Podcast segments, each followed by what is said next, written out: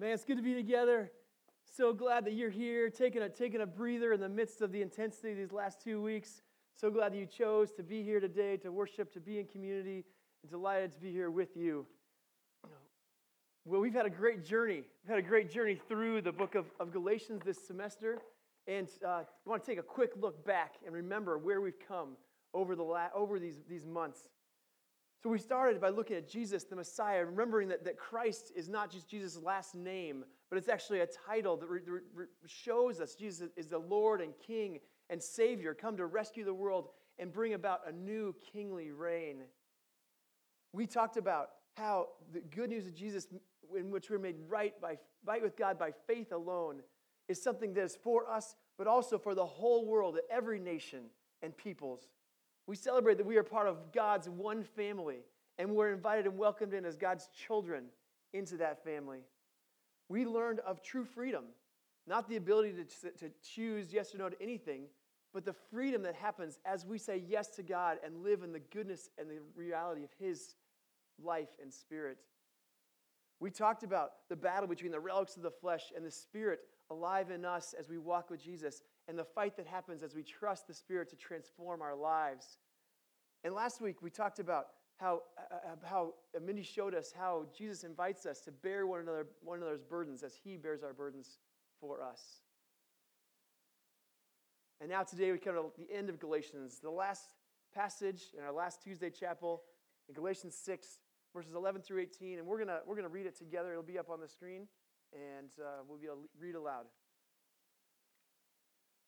See what large letters I make when I'm writing in my own hand.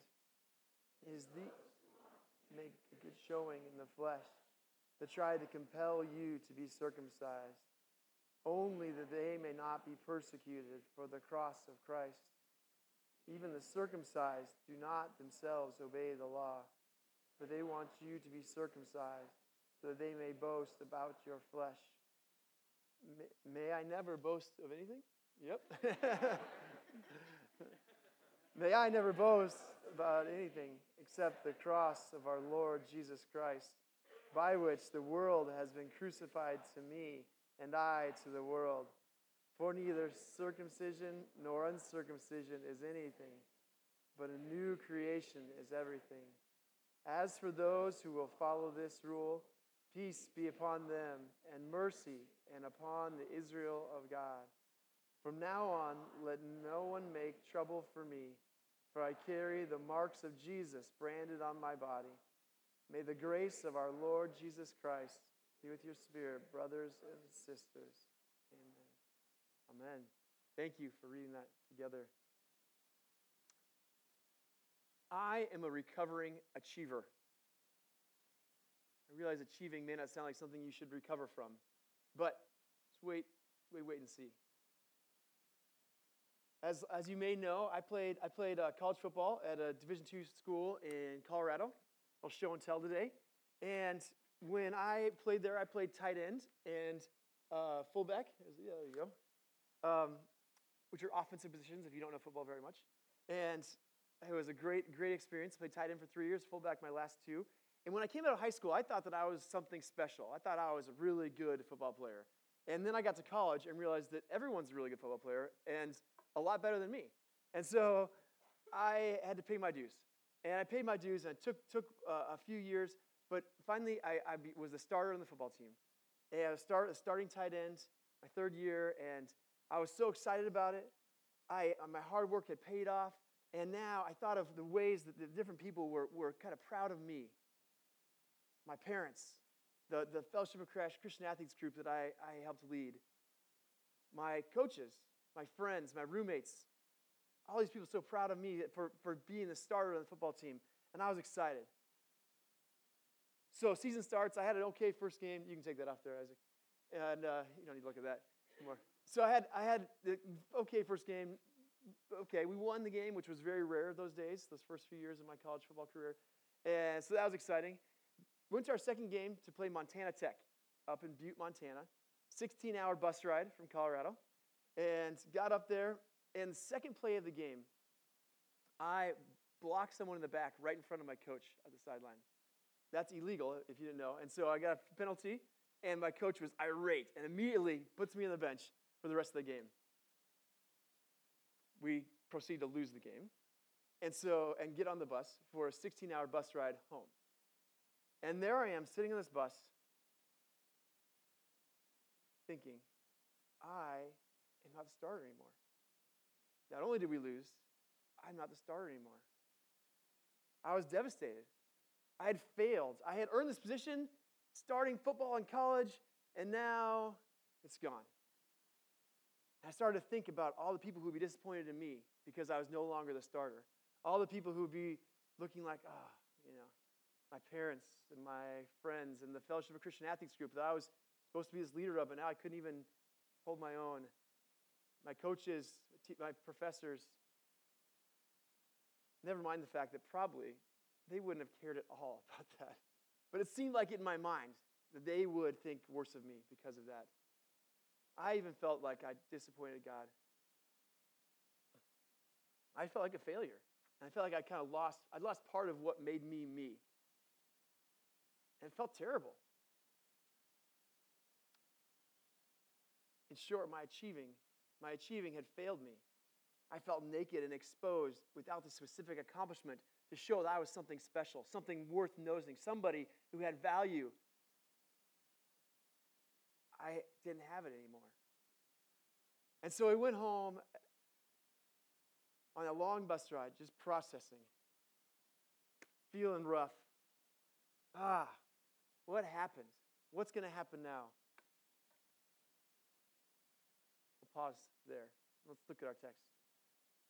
So Paul starts out with this, with this great little thing he does in a number of his letters, saying, Hey, look how big I write with my own hand. That's how he, he signs his letters, which point, tells us that he was probably dictating the rest of the letters, someone who was writing it for him, right? And so we get to verse 12, and it says, he says this It's those who want to make a good showing in the flesh that try to compel you to be circumcised, only that they might not be persecuted for the cross of Christ. Even the circumcised do not themselves obey the law but they want you to be circumcised so that you so that they may boast in your flesh. So remember what's going on here. Some false teachers have been trying to convince the Galatians and the, the Galatian followers of Jesus that they need to be circumcised along with faith in Christ. It's the gospel plus we talked about, right?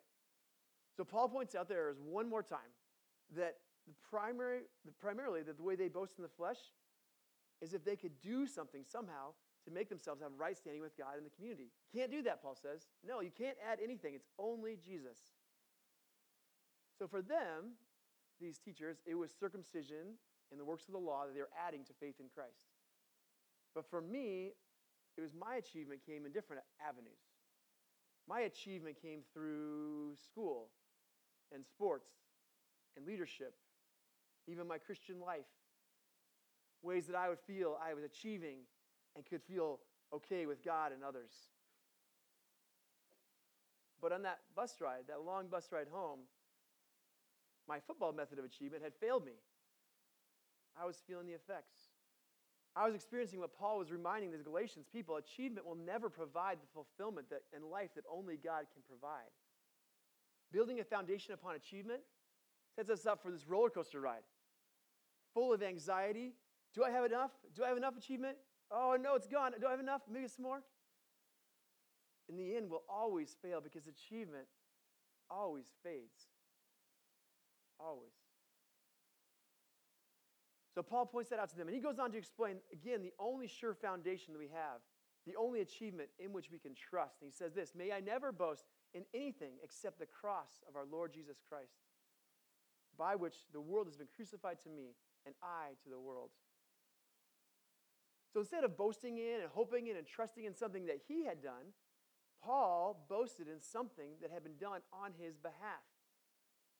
Something, something not that he had achieved, but that had been achieved for him. His trust was in the cross of Jesus, his Messiah. He boasted in the Lord, the King and Savior, who came to rescue his people and establish his new kingly reign. This Messiah, Christ, we've been talking about. But there's a wrinkle. Paul's not boasting in the strength of this Lord and King. He's not boasting in the wisdom of this teacher. He's not boasting in the family pedigree of the Son of God, although he had quite a pedigree. No. Paul is actually boasting in the cross of Christ. the death of Jesus the Messiah, and of course, the inseparable subsequent resurrection. So, Paul's hope and trust is not in himself. His hope and trust and pride is in the person and work of Jesus Christ, summed up in his humble and humiliating death on a cross. This is Paul's boast. This is where his hope lies. Compared then to the fruit of Jesus' life, death, and resurrection, Paul says everything else is worthless in comparison. That statement reminds us of his statements in Philippians 3. You might want to check it out later. When Paul starts talking about his pedigree, starts talking about how much, how much he's had, how much, what his resume is of accomplishments, and, and what family he was born in, all the things, the achievements he has. And he says they're all rubbish, worthless, dung compared to the surpassing greatness of knowing Christ Jesus my Lord. All rubbish compared to knowing Christ, through whom I have been I received righteousness by faith. So Paul somehow this interaction with Jesus was freed from his need to achieve. He didn't need a list of achievements to allow himself to feel confident before people or before God. Somehow, faith in Christ was more than enough for him. And we see in the next verse why, why that security could be found by Paul. How could it be such a big deal for him? he says this For neither circumcision nor uncircumcision is anything, but a new creation is everything. New creation. Paul had experienced new creation. Something had changed in him. And we see this all over his writings. We saw it in Galatians 2:20, right? I've been crucified with Christ, and I no longer live, but Christ lives in me. I no longer live, but Christ lives in me. The, the life I live in the body, I live by faith in the Son of God who loved me and gave himself for me. Paul has been made new in Jesus. 2 Corinthians 5:17 If anyone is in Christ, he's a new creation, Paul says. He or she is a new creation. Or in Romans 6, we talk, he, when Paul talks about the amazing gift of dying with Christ in baptism, being raised to new life in him, Paul has experienced something. He knows something. And the ba- baptism is the greatest picture of it. It's God's gift to us that we would actually have a physical, embodied experience of this reality that Paul knew. He had actually, by in trusting Christ, had died with him. His old self had died. All the sin and death and evil, all the ways he used to try to achieve, all that buried. And raised to newness of life, raised to new creation, raised to the fullness of walking with God in Jesus. That he, Paul knew this is where my fulfillment comes. This is what really matters. Jesus has achieved what we could not, and by grace, given it to us. And so we do boast. We do take pride in someone's accomplishments, but not in our own. We boast in Jesus' accomplishment for us. The paradox is this our boasting is in the scandalous and generous grace of God that we do nothing to earn. Our boast is in the God who has the audacity to come into the created order, what He made, and become one of us, identifying with us fully in the miracle and mystery of what that means. Our boast is in the one who identified with us to the level of, of emptying himself, becoming a little baby, born to a humble couple in a dirty, stinky manger 2,000 years ago. This God has everything. He has everything we could, he could boast about. He could boast about anything and everything, and yet he leaves his achievements. And in love, comes and lives a life of human weakness and dependence, learning and growing and obeying and listening and hurting and weeping and striving and suffering and dying a criminal's death on a cross. This Jesus, the true and eternal Son of God and true human, left all of his achievements behind in order to reconcile us with God, with other people, and even with the created order itself. He did that, he achieved it. He lived the perfect human life in perfect communion with God that we couldn't live. He lived it for us. He carried our death and our condemnation, carried it all the way to the grave. He died our deserved human death He carried it all, and death swallowed him up. But death couldn't hold the author of life.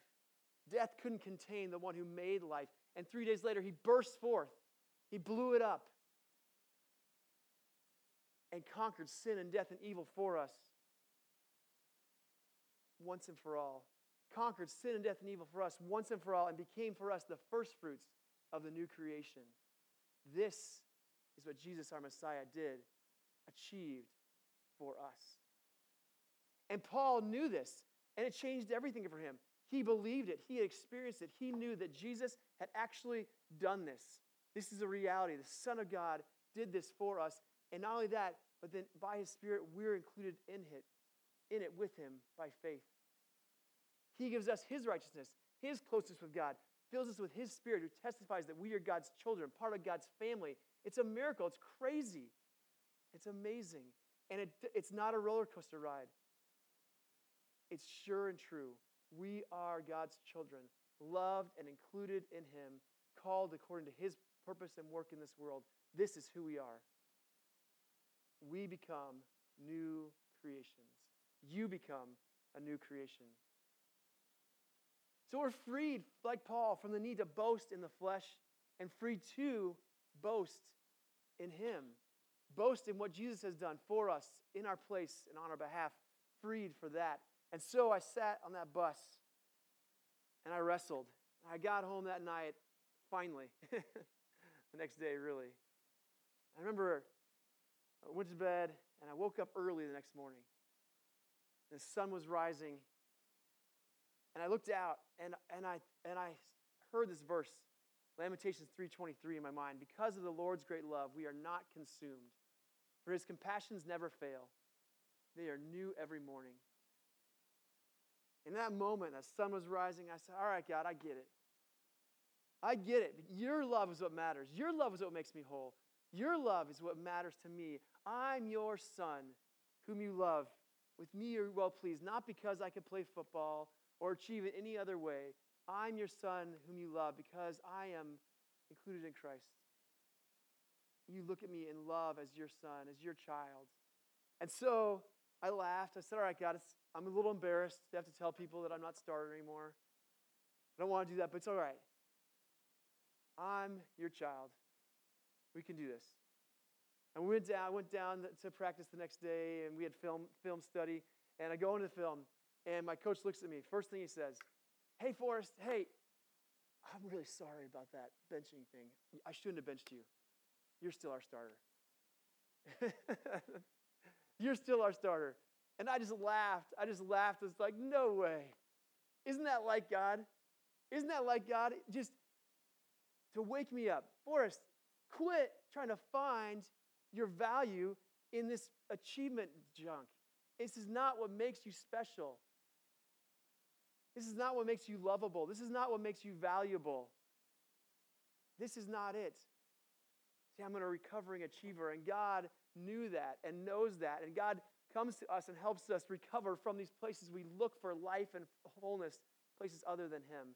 And that time, God was saying to me, Forrest, no more of that. You're my son, whom I love. Let me take care of you, would you? So I do get to boast in someone's achievements, and someone's achievements are way better and way bigger and actually will last forever. Not my achievements, but his. The music teams can come on up. As we walk through these last two weeks, I know a lot for a lot of you they're intense. And there's a lot of hard work ahead. There's great stuff to be done and learned and graded and all the work that has to happen. There's a lot to go on. And work hard and do those things. Of course, yes, we should. That's a way that we honor God. But know this in Jesus, you are a loved child of God who does not need to achieve to be loved or valued or special. You, your performance the next two weeks does not change how God sees you, how God values you, who you are as a child of God, the people of God. It does not change that because who you are has been already declared in Jesus' death and resurrection for you. Who you are has already been made really clear. You are a loved child of God in Jesus. Trust in that. Rest in that. and step off the roller coaster of the achievements, that you would know who you are in Him and know the freedom of being the children of God and the freedom of new creation. Let's stand and sing of that freedom.